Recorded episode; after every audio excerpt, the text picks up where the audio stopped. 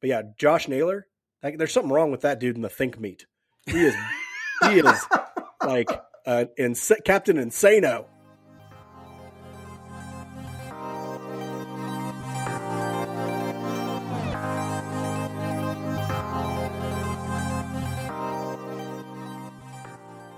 Welcome back to Royals Weekly. I am your host, Marcus Mead, and joining me as always, a man who was once forcibly removed from the Scott Baio lookalike contest for being that guy, my brother Mike.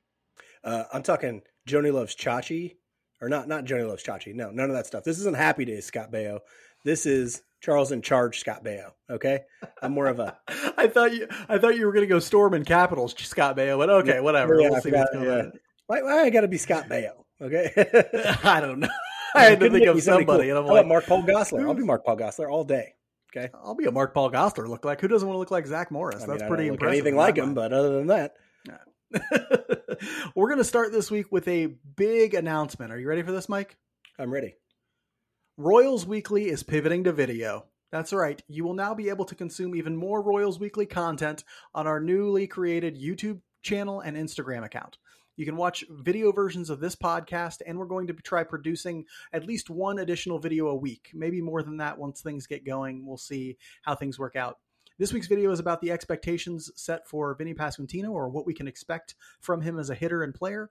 So please, please, please go to YouTube, go to Instagram, subscribe and follow. We're called our channel is called Royals Weekly. Okay, trying to keep it simple. That's trying to keep it simple. Our Instagram. Also Royals Weekly. So, you know, we were able to get in the ground floor of those names. So go ahead and subscribe to our YouTube, Royals Weekly, subscribe to our, or follow us on Instagram, Royals Weekly. You'll get a whole bunch more content from us, a whole bunch of analysis, highlights, and that sort of stuff, stuff that we can provide and help you get an even better experience. We're doing this expansion because of all the wonderful support that we've gotten from listeners. The more and more you tell us that you like stuff, the more you subscribe, the more you like and follow, the more we want to create content for you. So make sure you're liking all of our channels, all of our streams, and we'll do as much as we can to produce as much content for you to consume. Yeah, I'm excited to start the video editing. I'm also thinking the world just needs to see more of this, you know? Yeah. Uh-huh. If you can't tell, I have COVID right now. So I sound great, you know, sound great, look great, feel great, you know, play great, you know, so the world needs to see more of me and how wonderful I look after my first shower in 3 days. So I'll never forget the first person who ever told me you look great, you play great. He spent like an hour before football games just taping up various parts of his uniform and body to be really symmetrical and pretty. And it was very and he was like a very good football player. So you know, exactly maybe you had the right answer. I know you do. Let's get to the baseball. We'll start as we always do with roster news for this week. The big roster news, the thing we're going to sort of focus a little bit of time on. Carlos Santana was traded to the Seattle Mariners for relief pitcher Wyatt Mills and pitching prospect William Fleming. Mike, were you surprised that the Royals were able to get anything for Carlos Santana? A lot of people were pretty shocked about it. They got something out of him, and this early before the trade deadline. Yeah, I was shocked. And partly the reason they got stuff was because they were willing to give up some money to pay off some of his contract they gave. And the Royals in the past have not traditionally been that willing to send money in trades with players. So they got, I was hoping for one useful piece or one lottery ticket. We actually got both. And so we got a guy in Wyatt Mills who looks like he can be a part of a major league bullpen. That's a solid piece. Plus we're burning through bullpen arms so quickly right now. We needed something. Oh, yeah. And then Fleming, the guy is in the low minors. He's a lottery ticket to become a starting pitcher. I think you do what you do when you get lottery tickets. You look for one really good pitch. He has a pretty good slider right now. That's about it. But hopefully with the Royals' great pitching development, they can develop him into a starting pitcher for the future. Or heck, who knows? Maybe he converts to a bullpen arm and you end up with two bullpen arms out of him. That's great. That's great return. A great slider. Sounds like the next Jake Junis. He'll be great for the Giants in a few years. Yeah, the Giants. They'll turn him into something magnificent in a few years. Yeah. No, interesting that they got something in return. A lot of people were talking about, was this worth it or not? We're going to talk a little bit more about that trade later on during our spotlight segment when we're talking about trades and the deadline and all that sort of stuff. But yes, the Royals did trade Carlos Santana. He was hot enough that they were able to get something for him, and they got a couple returns. I think people are forgetting that they're paying like 80% of his remaining salary. So really, they, in my mind, they gave $4.5 million to Seattle for Wyatt Mills and William Fleming. That's how I'm viewing this trade. But, you know, don't forget that when you're thinking about, well, was this a success or a win for the Royals, that they're forking over some significant money in order to be able to get those prospects in return. Without that money, this deal doesn't happen. That deal, though, I think the most important ramification from that deal is it makes room for Vinny Pasquantino. The day that they announced the trade for Carlos Santana, they called up Vinny Pasquantino. They had to DFA Ronald Bolaños in order to make room on the 40-man roster for him, because Wyatt Mills was on the 40-man when he came back in trade. So they needed to open up a 40-man spot. They DFA'd Bolaños to do it. I think Bolaños will eventually end up in AAA Omaha. I don't think anybody's going to claim him. That's just a guess. I have no idea. But yes, Vinny Pasquantino was called up. Mike and I were there for his debut. Mike, what do you think about the call-up of Vinny Pasquantino? I think we all know it's long overdue, but we're seeing already. He's only got 2 hits, but I think he's walked like 5 or 6 times already. The guy is getting on base like crazy. And that is exactly what we expected. He looks pretty comfortable in the batter's box already, which is great to see. I was a little disappointed that Bolaños got DFA'd. I understand they had to make room on the 40-man, but I like him. I like him as a possible multi-inning guy later on if he ever figures out the command thing. So hopefully he does end up back in Omaha, or at least that's what I'm hoping.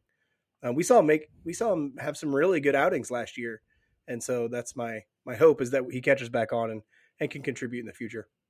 Yeah, Pasquantino, it was great to be out there at his debut. The place was electric. There were a lot of people there. The weather was perfect. Oh, they ended up losing that game, but it was still a great experience. You and I got really nice tickets. We still stayed for the whole thing. Stayed for the whole thing. Oh my God. What the heck? It was a great night to be out at the ballpark. And so, yeah, watching Pasquantino at the plate has been a real treat. And for those of you who haven't seen him in the minors, Mike and I have seen quite a few of his at-bats in minor league baseball, but to watch him hit is like a thing of beauty. To watch him control the strike zone the way that he does is a thing of beauty. And like you said, he's walked five times, been hit by a pitch, and he has 2 hits already. It means he's been on base, I think, 8 times in 19 plate appearances. Incredible stretch to start. I know it doesn't look great if you look at his batting average, but that's who he is. The hits will come, but he's an on-base machine, and that's what he really needs to be. First hit was a home run. That was really cool to see. He smacked one out during the second game. I want to say the second game of this Detroit series, which was awesome. It was like a real wall scraping, barely made it out line drive. He got thrown out at second on a home run. It was a very odd thing, yeah. But man, did he spank that baseball. I think it was 112 going out. And so he's that I'm really excited to see. And you can see up and down the lineup. It's changing the way that the lineup plays, to have a guy in the middle who's going to take that high quality of at-bats. So wonderful to see from him. Great to have him up finally. Next, Nate Pratto. Here he comes, hopefully, before too long. Nick Pratto. What'd I say, Nate? Sorry, he's too cool to be a Nate. Nate Eaton is another guy who's pounding at AAA right now, and we'll see if he ends up getting a debut before too long, too. I think I just conflated their names for some reason. Also back with the team this week, Joel Piumps made his return, did not fare great in the second Detroit game, where he gave up 2 home runs in the ninth to lose it for the Royals. But it was good to see him back. Daniel Megden was sent down as a result. I thought Megden pitched pretty well for them. He did pitch really well for them in his limited exposure, so I'm sure he'll get another chance at some point. And then Matt Peacock, one of the Peacocks, the brothers Peacock, I don't think they're actually brothers, was DFA'd. They're not related in any way. They're not, but they're okay. I'm calling them the brothers Peacock anyway. He was DFA'd this week. Again, I think he'll end up back in Omaha unless some team decides to take a chance on him. But I think most likely he's back in with the Storm Chasers. All this sort of exciting roster news led to a 3-3 week for the Royals. Another 500 week, the third 500 week in a row. That brings their overall record to 29-48. That is 19 games under 500. Is this kind of what we thought they would be before the season? Everybody kind of had a record prediction somewhat close to 500 for the Royals. Mine was 79-83. Are they playing? Are they now to the point that we kind of expected them to be when the season started? I think record wise, overall record, no. But we kind of expected them to play around 500 baseball. I just don't know. This is how we expected them to do it. I don't know that we thought that the bullpen would be this bad. I don't know that we thought the starting rotation would struggle this much. I don't know that we thought that they would take as many walks as they've taken this year, especially lately. They've looked really good with taking walks. So I don't know if we got there the way that we thought we would, but we're at a place where we're playing 500 baseball. We're, for the most part, beating the teams that we should. in like the A's and the Tigers and some of the bad teams, and we don't beat the good teams. That's kind of how it goes. Yeah, it's sometimes in the past the Royals have looked like, oh, they're going to take 2 of 3 from a good team and then get swept by a bad team. They're not doing that this year. This year they're getting beat by the teams that should beat them, and they're losing to the team, or they're winning against the teams who they should beat. Now maybe they should take more from the teams they should beat. I really thought they should have swept this Detroit series to end this week. They had the lead going into the 9th, and then they gave up 2 home runs, and that was that. But it is interesting. It still feels like there are a lot of missed opportunities for this team. The talent is there offensively. You can see the talent coming through. You can see the offense turning a corner with the addition of Pasquantino, with the growth of Bobby Witt Jr., although he's been struggling lately. The fact that they're platooning a little bit more. They're platooning a little bit more. That's something that needs to be talked about, because they platooned a ton today against Rivera, the lefty, and Tariq Skubal. And Emmanuel Rivera had a good day, and Olivares had a really good day, and it looks smarter offensively up and down the lineup, and they're taking more walks and having better approaches, and that's really paying dividends. But you still see the missed opportunities, especially with things like the bullpen giving up leads, or Bubic goes out and he's kind of okay, makes it through 5, but he still doesn't look great. And base running. Oh my Lord. We talked about it on last week's episode, but I've never seen a team get thrown out on the bases as much as the Royals did in this series / throughout this season. It is incredible. It is an incredible thing to see a professional baseball team be thrown out on the bases as frequently as they are.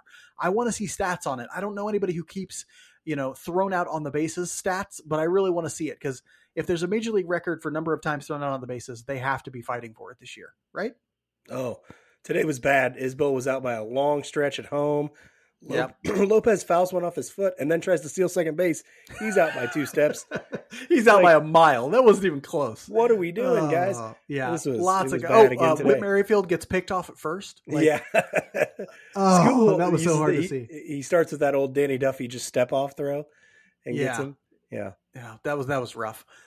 Nicky may have gotten hosed at second, but he did have a really good game today, despite the fact that he was facing a lefty. So we threw him out there for strong performances this week. Mike, tell us how Nicky Lopez did this week, bouncing back and shoving it right in our face when we say he deserves to be a bench player. Yeah, he was 7 for 17, 1 double, 1 walk, no strikeouts.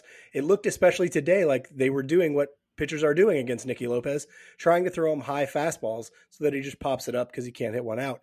He was able to get on top of those fastballs today, hit 2 of them. 2 of the pitches I know he got hits on today. He was 4 for 4 today. 2 of them went to left field, and they were high fastballs. And so if he can continue to do that, take some of those the other way and stay on top of them so that he's not popping them up, he's got a chance to be a guy that will always make you ask the question, should he be a bench player? Yeah, I started a little dialogue about it on Twitter, and somebody seemed to take the notion that he was pushing back against being a bench player as me saying, oh, he shouldn't be a bench player. And no, I still think he should be a bench player. A highly effective bench player who can hit a little bit, who can hit 270, walk enough, play good defense. That's a really valuable thing. And we shouldn't scoff at it or anything. If you can make a career out of doing that, you're doing great. And so, yeah, nice to see him have a really good day today, going 4 for 4. Hopefully he keeps hitting the ball well. He keeps finding ways to get on top of those fastballs or lay off of them and hit the ball the other way, because honestly, he's been pulling it too much all season, and it was nice to see him intentionally take the ball to left field, which is his opposite field. I'm going to talk a little bit about Hunter Dozier today, another guy who I believe should be a bench player long-term, but at least he went out and had a great week hitting this week. He was 6 for 19, had 2 doubles, a home run, a walk, and 5 strikeouts. I think another thing sparked a dialogue about like his role on Twitter this week. And there are some out there who still apparently drink the Dozier Kool-Aid. I want to give credit to Royals reporter Kev on Twitter, who started this dialogue with me, and he disagrees with what the role should be, and he's a very good writer. You should check out his stuff. But I honestly think that Dozier's long-term place on a good team is as a bench player, because he's not great defensively, but he is adequate offensively. He's not great offensively. His OPS is still under 800. He's not good enough for an everyday DH role in my mind. He just doesn't hit well enough for that, especially when he's going to be competing with guys like Pasquantino and Pratto and Melendez and Salvador Perez for that DH role. He just can't compete with those guys offensively, I don't think, at least at their peaks compared to his peaks. And so great week from him this week. Hopefully he keeps hitting. He keeps doing well. But I think long-term, a really good bench player who can play, you know, DH first base for you, and then maybe move around the outfield some, maybe play some third base, but you know it's not going to be great defensively. That can still be effective. As long as he can hit, you get a chance to play somewhere. Yeah, I'll move on to the week performances because we think we kind of know what Hunter Dozier is as far as it goes offensively and a little bit weak defensively. Bobby Witt Jr., we're still trying to figure out, and he struggled a lot this week. Going 3 for 24, he didn't have any extra base hits. This is a guy who should be producing many extra base hits. Pretty much all of his hits should be, I mean, not all of them, but he should have a lot of extra base hits because of the power that he has. He didn't have any. And we always said, what's he doing strikeout-wise to walk-wise? That'll kind of tell you where he is. 1 walk to 8 strikeouts. He's especially the last 2 games have been really rough for him. I'm calling for a Bobby Witt Jr. day off. Yeah. He needs to take a day off because he's pressing a little bit. And this is kind of the weird thing. We said that as he takes a little bit, as his eye gets better and he starts taking more walks, they'll start throwing him more strikes. Well, they've started throwing him more strikes, but he's fouling off a lot of the pitches that he needs to be putting into play. Willie Peralta gave him a hanging breaking ball that was right in the middle today, and he swung at it, but he fouled it off. You know, these are pitches he has to start doing damage on, and so hopefully as he gets a little more comfortable, he will, but he needs a day off. And he needs to refocus and kind of get back to where he is. And remember, will be his first time in a long season like this in the major leagues. So he's going to need days off. We're not playing him every single day like Whit Merrifield. Get that out of your mind, Royals. He needs a day. Yeah, he needs a day. People forget that the major league season is actually longer than even the AAA season. It's longer than the minor league season. He's 21 years old, 22. I think he's still 21, right? And so, you know, he needs some time every once in a while to just take a breath, get his mind right, and not wear out. He looks exhausted in the batter's box, honestly. When I see him in the batter's box, I'm like, man, dude just looks tired.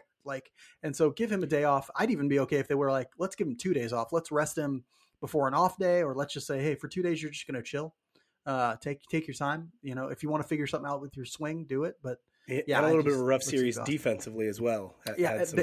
They bleed over, you know, they bleed over into each other. Another guy who's suffering sort of on both is my week performer of the week. Another young hitter that we're really excited about. MJ Melendez is another guy who got a day off today because he needed it, right? He's not looked great defensively, which, you know, he hasn't since he came up, but it looks like he's pressing a lot. It looks like maybe that defense is bleeding into his offense a little bit. He was 2 for 19 this week with 1 double, 0 walks, and 6 strikeouts. 0 walks is not a typical week for MJ Melendez. He is a patient hitter at the plate. He should be walking. And yet right now he just looks really frustrated, like he's really pressing. They're trying some stuff against him with inside fastballs and so forth that he's having trouble adjusting to. He needs a day. Hopefully today allowed him to get his mind right, to sort of refocus, get recharged, and come out in this Houston series and feel like he can really do some damage. Because when he's right, having a guy like him and Pasquantino in the middle of the lineup will really pay dividends with the good approach that they have, with the good at-bats that they take. I'm wondering, you know, his offensive struggles almost seem to coincide with when he started catching every day. Yeah. And that's kind of what scares me, because catching every day, it's a lot to prepare for if you're going to be catching that day. You know, you have to go into the pitchers' meetings. You've got to do all these different things, game plan. Then you're catching before the game starts in the bullpen. Like, I kind of wonder if there isn't something to the fact that he's now catching a lot and his offensive numbers have dipped a lot. I know he's caught in the minors a ton and done both in games and been fine, but this is Major League Baseball. It's a little bit different, and that kind of worries me a little bit if he's going to be the long-term answer at catcher.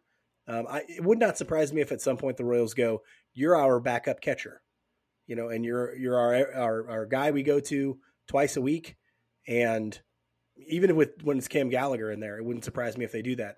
I think you're especially going to see Singer and Gallagher more and more and more as we continue to go.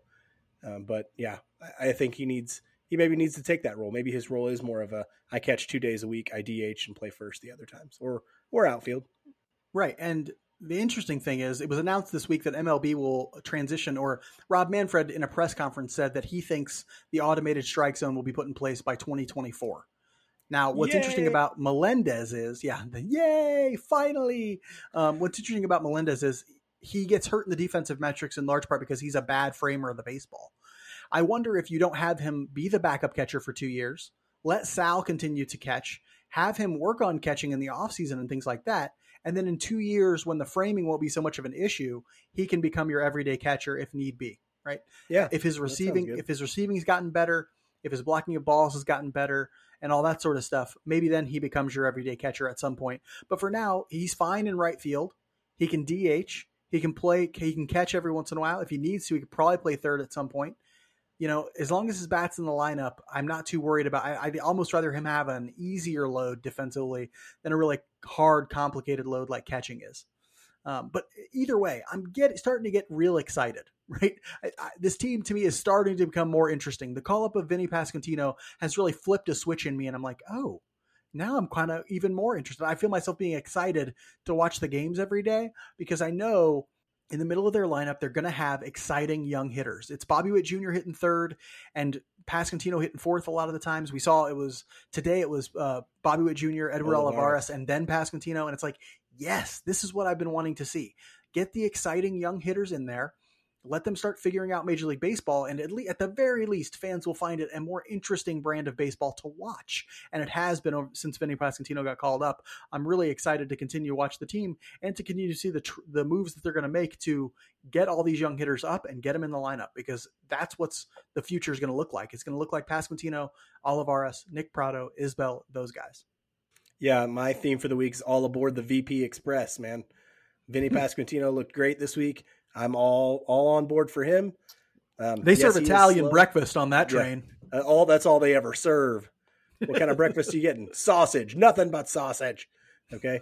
But yeah, it was fun to watch him hit all week long.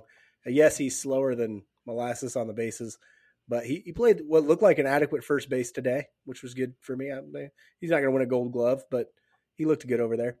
And so, yeah, and then I'm excited about some of those other guys to come in too. You know, we talk about Pratto and Melendez and Bobby Witt Jr., but Michael Massey looks really good right now. Yeah. Who's the kid they had playing center that's playing Nick Loftin? Mm-hmm. Nick Loftin looks really good right now. You know, so hitting wise on the hitter side, if Tyler Gentry looks really good right now. Tyler Gentry looks really good. You talked about him a few weeks ago, and so a lot of these guys are making us more excited. Now, when you look down there and you try and look at the pitching. I don't know, but it looks like we ought to be able to score some runs for a little while, and that's what everybody wants. Offense, baby. Let's do it. It's really, really, really important to us that you subscribe, rate, and review this podcast on whatever platform you use. Subscribing, rating, and reviewing helps more people find the show and lets us know that we're doing something right, and you want us to produce more content. The more you subscribe and like, the more content we produce. Plus, Mike gets all of his self-esteem from our subscriber numbers, so help him feel better about himself. He's got COVID. Help the guy feel better about himself and smash that subscribe button. On YouTube, whatever you sort of platform you use, YouTube, Podbean, Apple Podcasts, Spotify, subscribe, and rate us very highly. Give us the thumbs up. It's the thumbs up we crave. Smash that subscribe button. It's free. It takes about half a second, but it does us a world of good. So please take the time to do that. And make sure to follow us on Twitter, Facebook, and our new Instagram. We post a ton of additional analysis on there every day. I'm on Twitter all the time. It's ruining all of my personal relationships, but I'm doing it for you guys. So and we interact with whoever's willing to talk to us on there. So you want to talk to us? Shoot us a question. Shoot us a statement. Tell us we're stupid. It doesn't matter. We'll still interact with you. So come connect with us on social media. Follow us, subscribe, and like. It'll be the best thing you've ever done. The Royals really kicked off trade season. I think trade season officially started when they traded Carlos Santana to the Seattle Mariners and brought up Vinny Pasquantino. So for the next month, trade news and draft news will really drive the Royals conversation as the team looks to set itself up for drastic improvement next year and the seasons to follow. We're going to focus on this week's Spotlight segment on the trade market and potential trade opportunities for the Royals with an eye toward understanding how the team may look heading into next season. We may also touch a little bit on draft stuff in this conversation. That's just because the draft's coming up and it's on my mind, and I'm working on the draft guide for Kansas City Sports Network and all that stuff. But let's start with the trade talk, and we'll start with the Santana trade just to break it down a little bit more. There was a lot of discussion about it and whether or not the Royals were justified in hanging on to Santana for so long. Mike, how do you feel about the trade now that we're on the other side of it? Was it justified? Was it not justified? Give us your thoughts. I think it was really justified, and this is odd because I think the Royals actually pulled the trigger at about the right time. If you wait any longer, who knows what Santana does? Who knows what Seattle's chances are. Like maybe they go on a long losing streak and not really looking for players. But I think that they really did a good job in that Santana trade. And I think them showing the willingness to pay for some of his salary is something that you can use moving forward and say, okay, if it's going to mean the difference between getting a nothing or getting something that might be a usable piece in return, yeah, go ahead and spend that money now because you're going to be spending it in the off season to find a usable piece anyway, to fill holes in the bullpen or whatever, or to get depth for a bench player, whatever you need. So I think it's encouraging to see that from them. So overall, I liked the trade and, you know, the best to Carlos Santana and the future, his future as a Seattle Mariner and guitar player. Yeah. Yeah. That'll be nice to see when he's inducted in the Rock and Roll Hall of Fame. That'll be great. Good, good moment for him. I think he's already in there, honestly. Yeah, probably. He should be if he's not. He should be. I'm sort of a mixed mind on this one. I think, yes, it's great that they got something for him. That is, there is, you know, objectively good that they got something for him. I still think we're underselling the opportunity cost of like hanging on to him and not bringing up Pasquantino. I think we're underselling the degree to which something was lost there, the degree to which the fan base was angered. Some fans tuned out. Pasquantino lacked that development that was going to happen in that time. You know, I know it's like saying like, well, they got something for him. They did, but we're also underselling the fact that they had to pay money to get that, right? So let me ask you this. If they had paid, let's say $6.5 million, not of his contract, let's just say they had given Seattle $6.5 million. Could they have gotten those two prospects just for the money? Like, you know, I don't think so. We don't know. Right. But like, we're underselling the degree to which we essentially just gave them $4.5 million for Wyatt Mills and this guy. And then they got Santana as well. But I think we're underselling the degree to which that money played a huge part in getting them. I think it's great that they got something for him, but ultimately I'm like, I'm not going back on the notion that like, I'm not saying like, oh, everybody who wanted him, you know, DFA'd was wrong. It's great that he turned it around. And then they're not going to just lose that money for nothing now. But at the same time, I'm like, I feel like we're not giving enough credit to the opportunity cost of what was lost playing him for that month. You essentially bagged the 2022 season because of performances like Carlos Santana's to start the year, right? Because of guys like him and the terrible, you know, other guys were terrible. You bagged the 2022 season. You couldn't do something like DFA him and bring up Pasquantino because it looked like he was ready. And so, to me, it's almost like a coin flip, but you know, I am glad that they ended up getting guys in Wyatt Mills and this lottery ticket Fleming, because Mills, I think, has already pitched for the Royals and he looked okay, a sidewinding righty. But you know, I'm not like as gung ho that this was the right decision as possible, and I don't want to reinforce the Royals' notion that waiting is always the best option. Don't reinforce the goodness of their conservatism because it's not good. Yeah, and so essentially, what you're saying is, did we get something back that was worth Pasquantino staying in the minors for an extra 2 months? Okay. Yes. Would it have been better to just DFA Santana 2 months ago and bring Pasquantino up? I don't know if that you can't say whether that's, you can't, it's impossible to say. And we won't know until like, you know, we get the final numbers on Mills and, you know, Fleming. If Fleming never makes it to the majors and Mills is only ever worth half a WAR for his whole career or something like that, we won't really know, or for the Royals, we won't really know, you know, until we see ultimately what these guys do. But, you know, the real thing is this. They could have held on to Santana longer. Okay. Yeah. Realize that they could have held on to him for another month and then DFA'd him, you know, and he got nothing.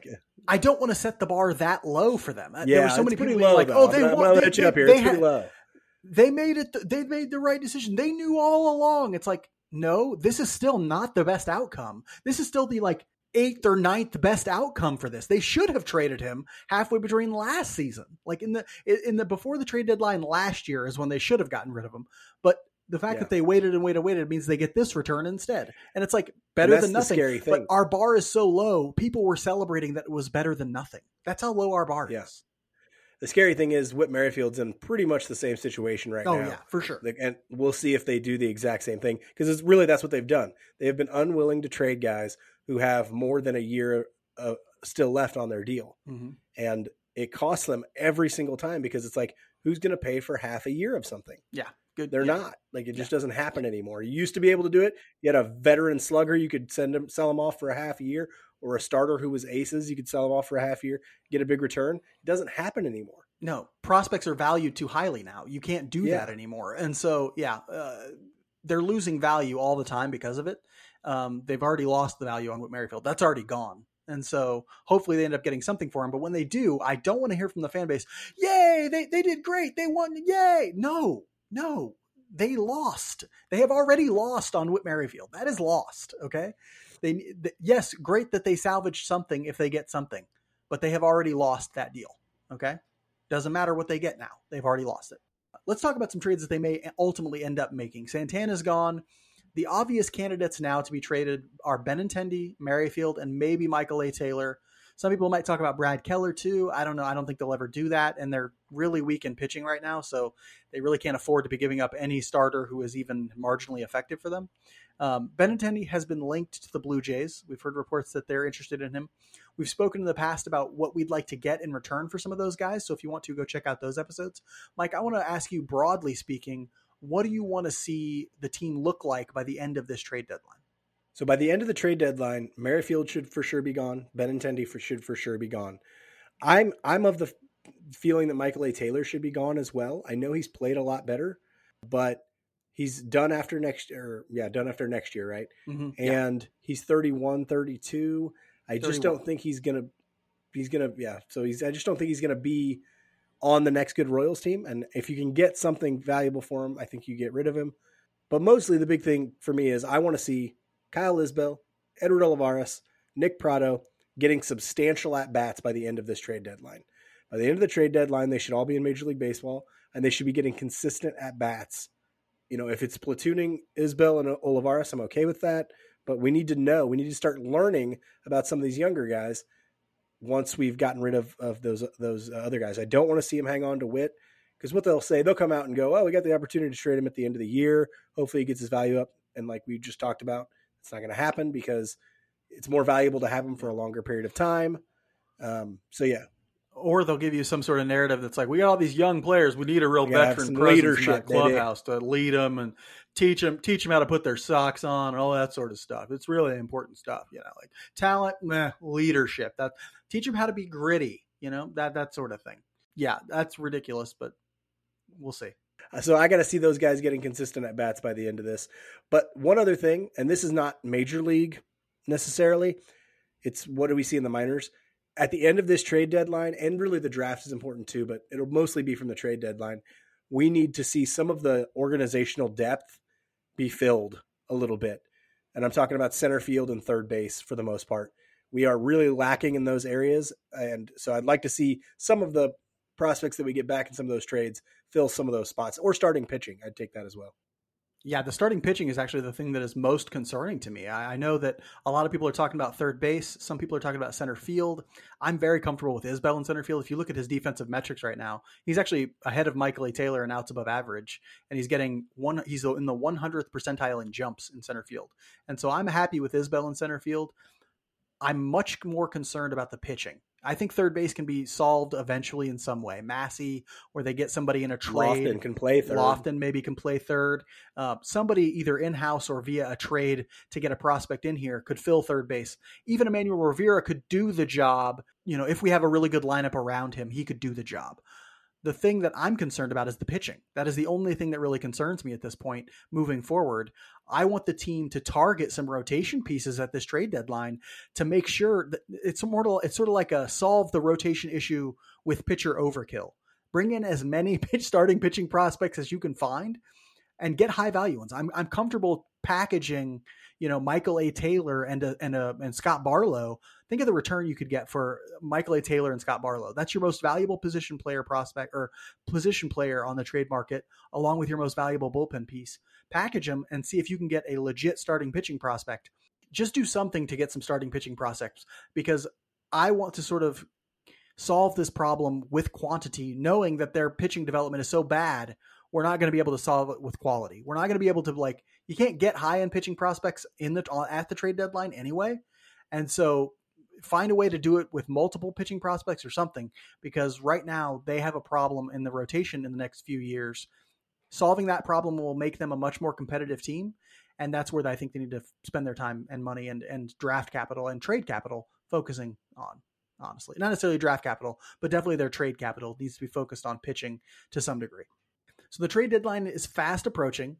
The draft is coming up in 2 weeks. It's a month of interesting stuff for the Royals in terms of team building. How important do you feel like the next month is for their future? The draft, I think, is the 17th. The trade deadline is in early August. How important is the next month to their future, to their front office and their performance, to shaping this team for the next 4 or 5 years as they try and open a competitive window? I think the draft is more important than the trade deadline in that sense, and for the same reasons that you and I just talked about. They have some serious depth at center field, third base, and starting pitching in the minors. And so that's what they have. You mean lack of depth? That's what I meant. They have a lack of depth? Yeah. Depth issues, I mean. Oh, okay. And so, like, you know, I think the draft is going to be very important for that. Now, I still, and this is more about what is available in the draft, I still think with that first pick, they need to go college hitter. But that doesn't mean that you can't take some guys in the draft. There's not a lot. This kind of sets up poorly for the Royals because this is a really bad class for college pitching. And really so bad. Guys that are advanced enough to get through and really get to the majors quickly aren't coming out in the draft this year. But find some guys that you feel like can be quality arms in your system, and then or be smart about it. Take the best guys that are close to be, you know, can take those college hitters, and then down the road you've traded them off for pitching. Once they've shown that they can hit at the major league level, you know, that's an option as well. So I think either way, as we move forward in the next 2 or 3 years, if the Royals have a competitive team, you'll see them going out and having to spend or trade for starting pitching. I think that's the point that we've reached at this point. That's the approach that I'm really interested in seeing. So here's a radical idea for the trade deadline. I think they should be both buyers and sellers at the trade deadline. And maybe they won't be buyers at the trade deadline. Maybe they wait till the offseason.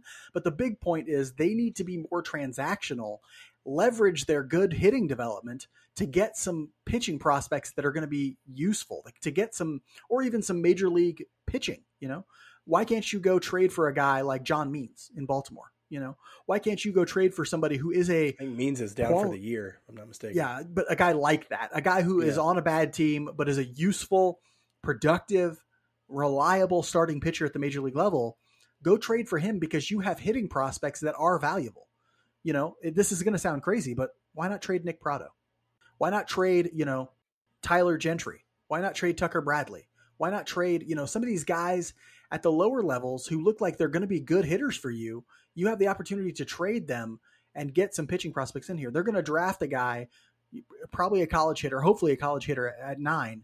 And maybe in a year they trade him for somebody more valuable or for somebody major league ready pitching.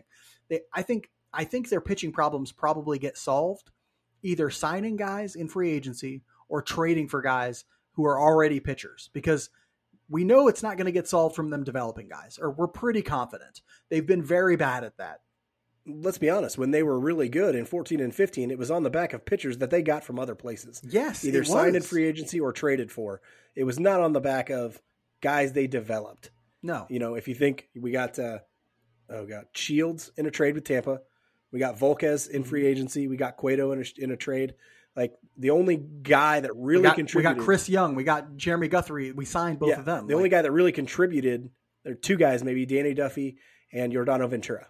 Like, those were guys that really contributed to the starting rotation that were developed by the Royals. And so, yeah, I think we've come to a point now where we can pretty firmly say they're going to have to do some things via trade and free agency if they're going to be competitive in 24, 25, 26. The Royals start this week in Houston for a 4-game set, I promise. For those of you, I apologize for lying to you last week and saying that the Royals were playing Houston. I huff a lot of paint. You dumb idiot. And so, you know, I need to stop. But I promise this week they're starting the series in Houston to start the week before coming back home for a 3-game series against the Cleveland Guardians. Mike, tell us about this Houston team for the second time in 2 weeks. Well, this Houston team is pretty good still. We talked about how good they were last week. They're 51-27, and they lead the AL West by 13.5 games. That's really good.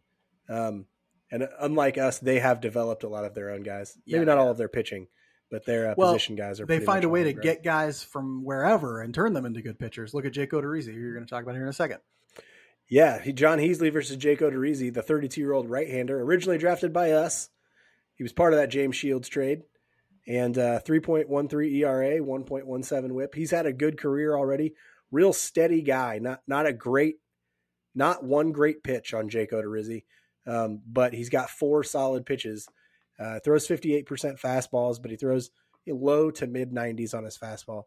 The second game, we should see Greinke versus Luis Garcia, who's had a really good year, a 25-year-old righty with a 3.54 ERA. He's a mid-90s fastball guy with a cutter, changeup, and a slider. They're hitting his fastball pretty well at 287, so hopefully the Royals are able to. I don't know that the Royals are what I would call a great fastball hitting team, but we'll see if they can handle Luis Garcia. Then we got Brad Keller. This is a four-gamer, so we'll have Brad Keller versus Christian Javier, 25-year-old right-hander. He's having a phenomenal year, 2.58 ERA. He's got a whip under one. So he's that's walks and hit plus hits per innings pitch. He's letting less than one guy really on base per inning, which is really good. He's got a fastball in the mid-90s, slider, curveball, changeup. Throws his fastball a lot, and opponents don't hit it very much. He's got a 151 batting average against on his fastball. And that last game will pit two guys against each other that are real different. You got Chris Bubic is going to go up against future Hall of Famer Justin Verlander, 39-year-old righty out of Old Dominion. I did not realize he went to Old Dominion. Vinny Pasquantino's an Old Dominion guy, right? I hope Vinny hits a home run off him. Me too. I hope Vinny starts singing the Old Dominion fight song, running around the bases. I don't know what their mascot is, but mascot dance. I think they're like I don't know. Here, keep reading the. Is Old Dominion in Virginia? Yes, it is. It is. Okay, I couldn't remember. That's anyway. Go look up their mascot. I'm looking it up right now. So those are two very different pitchers, as you guys probably know. Justin Verlander's generational talent. He's got a 2.03 ERA. He also has a whip under one. Still throwing in the mid 90s with his fastball, slider, curveball, change. Doesn't throw his change very often. Opponents aren't hitting over 200 on any of his pitches. How this guy has been this good for this long is baffling. Came up with the Tigers, used to kick the living crap out of the Royals when he was in the AL Central all the time. He is such a great pitcher. Let's hope Bubic can get through some innings. That's all. We just want you to get through some innings. Luckily, he doesn't have to, Verlander won't be pitching against him. So he's just going to have to face guys like Jose Altuve and Yordan Alvarez and Alex Bregman and those guys. And that's all he's got to do. Yeah, that's all he's got to do. So, Pena might be hurt right now. He was hurt there for a second. I think he hit a walk-off today or yesterday. I can't remember. Okay, maybe he came back. He was on the 10 or 15-day IL there for a while. But, yeah, he's it's going to be a real tough series in Houston. Old Dominion, by the way, is the Monarchs. Interesting. So put that crown on Vinny Pasquantino. Put that crown on Vinny Pasquantino. You take Verlander yard and you shove it right in his face. And then when the old timers game at Old Dominion happens, and it's just you and him, because I don't know anybody else went to Old Dominion. As anybody else, I'm sure some other guys went there. The alumni game, you got to store it. It's out. You can really, you got bragging rights. After they face Houston, they're going to come home for start a homestand with the Cleveland Guardians, who are 40-36, which puts them second in the AL Central. 40-36 is good enough for second in this division. They're two games back of the Minnesota Twins. We don't have probables for this game. Offensively, the Guardians have been, I think, better than people expected a little bit. They're getting what I would call mediocre performances from most of their lineup, and then a phenomenal, incredible performance this year offensively from Jose Ramirez. Yeah. So one guy is destroying, and the rest of the guys are doing good enough. So they're getting pretty good years out of Josh Naylor, and Stephen Kwan has been pretty good for them. Ahmed Rosario has been pretty good for them. I like Ahmed Rosario a lot. Yeah, he's just a solid ball player. He plays Ramirez positions. Yeah, he's a good guy. And has an OPS plus over 100. What else can you ask for? Ramirez, though, scares the shit out of me. Ramirez should be the one that scares the shit out of everybody, because Ramirez is phenomenal this year. He's got a 173 OPS plus right now. And they locked him down on a long-term contract, Smart from Cleveland. And they got a pretty good farm system right now. That team is kind of working it as a small market team, knows how to produce and stay competitive, I think. Their pitching staff has also rebounded this year. They were pretty weak a little bit last year, kind of hurt in the rotation especially, but they've gotten back to a pretty solid starting pitching from them, including from Shane Bieber, who his velocity has dipped quite a bit this year, but he still remains pretty solid in his overall numbers. He's got a 3.16 ERA and a 2.84 whip. Like I said, we don't have probable, so we don't know if we're going to face Bieber or not. But we'll see what the rest of that team looks like if we don't get a chance to see him here back in Kansas City. One correction there, 2.84 FIP, not WHIP. Sorry, what did I say? And then sorry, you said yes, 2.84 FIP. That would be a terrible WHIP. You don't want that. That would be a terrible WHIP. It's a great fielding independent pitching. It would be a terrible walks plus hits per inning pitched. But Bieber, just the breaking ball on that guy is unreal, and he can live on it. He can just throw that thing all the time. So it's good to watch him pitch. I like watching him pitch. But yeah, Josh Naylor, there's something wrong with that dude in the think meet. He is like Captain Insano. Did you see that thing the other day when he hit the walk-off? He was like headbutting dudes that were wearing helmets. He didn't have his helmet on anymore. He's headbutting them. Let's get him out there. Like you see the ugly guard doing football, like, yeah, I'm a guard, I'm a dirtbag. Wham! That's what Naylor was doing. He's a psycho. Let's get Amir Garrett out there pitching to Josh Naylor. There we go. That's what we need. That's what we need. Oh, the anger streak Amir Garrett. They're going to start handing out suspensions before the game even happens, if that's going to be the case. We'll end this week's episode like we end every episode with our Just About Outside segment where we talk about something that's interesting to us outside the world of baseball. Mike, you have COVID. You're in the house. You probably got some things you can do. Tell us what's going on in Mike world besides COVID. Well, some people call it grandpa's old cough medicine. Some people, it gets you right when you need a little pep up from having COVID. I would like to talk about my favorite whiskey. So I'm a whiskey drinker. I like to drink whiskey when I do drink. For those of you who've heard the episodes before and you heard the clinking of ice in a glass, every once in a while, Mike is a whiskey drinker. I will, yeah. If you listen carefully, it ain't ice water, people. It is not ice water. No. And so sometimes I will have a drink while I'm recording. But a few years ago, this is probably 5 years ago now, a good friend of ours came up, and he's a whiskey guy as well. And so he told me about this Irish whiskey that he actually learned about from some famous wrestler because he's friends with a guy in the WWE. And so it's a long story, but he heard about it through that friend he has in the WWE. I guess one of the guys in WWE is Irish. And he was like, hey, you should drink this whiskey. It's called Teeling Irish whiskey. And it's not crazy expensive. It costs you about what a bottle of Jack Daniels would. It is so damn good though. And when we were sitting here thinking, well, what do you want to do for your Just a Bit Outside this week? All I was thinking was, I'm kind of sick. I kind of would like a drink right now of some grandpa's old cough medicine. And what would I like? I would love some Teeling right now. Unfortunately, I don't have any in the house, and I have no way of leaving the house because, I have COVID. And so I won't get any Teeling today. But, gosh, I highly recommend if you're a person who likes a good Irish whiskey, Teeling is not crazy expensive but crazy good. So give it a shot. I really can't speak to the goodness of Teeling Irish whiskey or any whiskey. I don't drink. Mike does. That's kind of the biggest difference. I do the drinking for the both of us. Yeah, he does. He does the drinking for the both of us. I do the driving for the both of us when is necessary.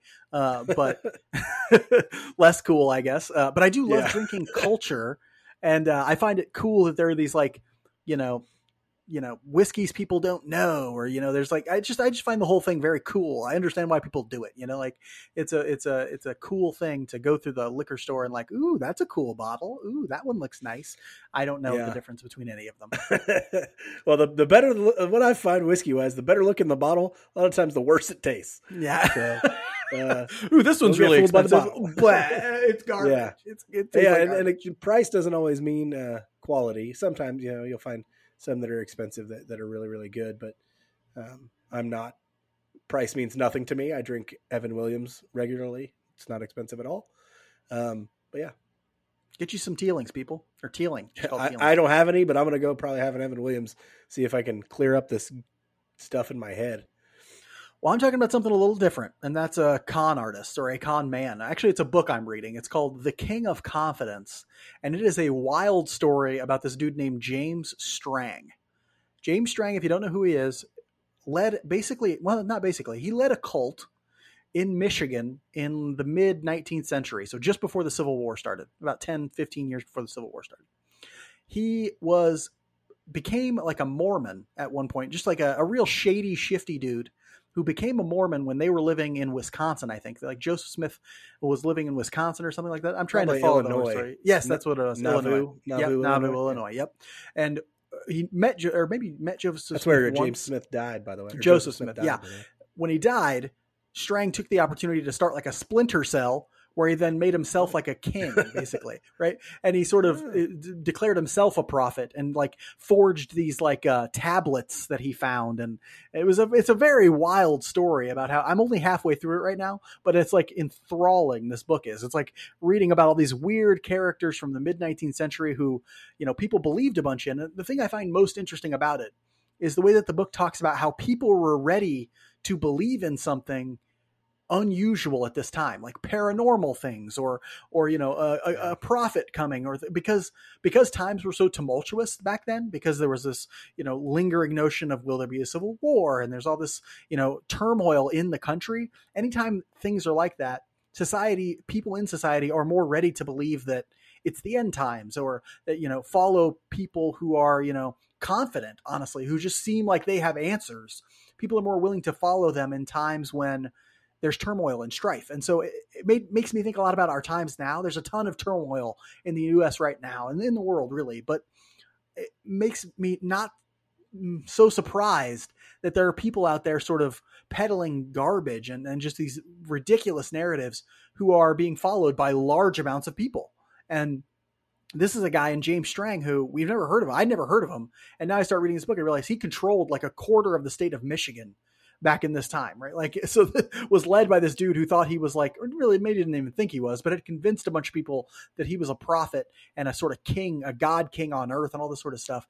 And it's just a very interesting story. I love stories about cults and things like that. That's very interesting to me. And so, yeah, if you ever get a chance, the book's called The King of Confidence. It's a real page turner, honestly, for like a nonfiction book. And I really enjoy it. If you're interested in learning things about things like that, give it a shot. Now that sounds like a book I would read. You recommend books to me all the time that are like, I would never read that. You recommend these fantasy books to me and stuff I don't ever read. This is actually one I would actually read. So you didn't ever tell me about this, but okay. Okay. It's an interesting book. And, you know, it kind of reads like a fantasy book sometimes when you hear people talking about like, you know, I found these magical tablets, or I did this, that, you know, God spoke to me yesterday, you know, like it's a very sort of a fantastical thing in places, but I really like it because I like understanding the psychology of people who can convince people of certain things that are very obviously not true, and then use that power to do bad things. That interests me in a great way. Maybe that should scare everybody. I don't know. I do have a platform here, so who knows, you know, but that's enough talking about the things that interest us outside of baseball. Hopefully the Royals can grab some wins this week. It's going to be a tough series against Houston, another tough one against Cleveland.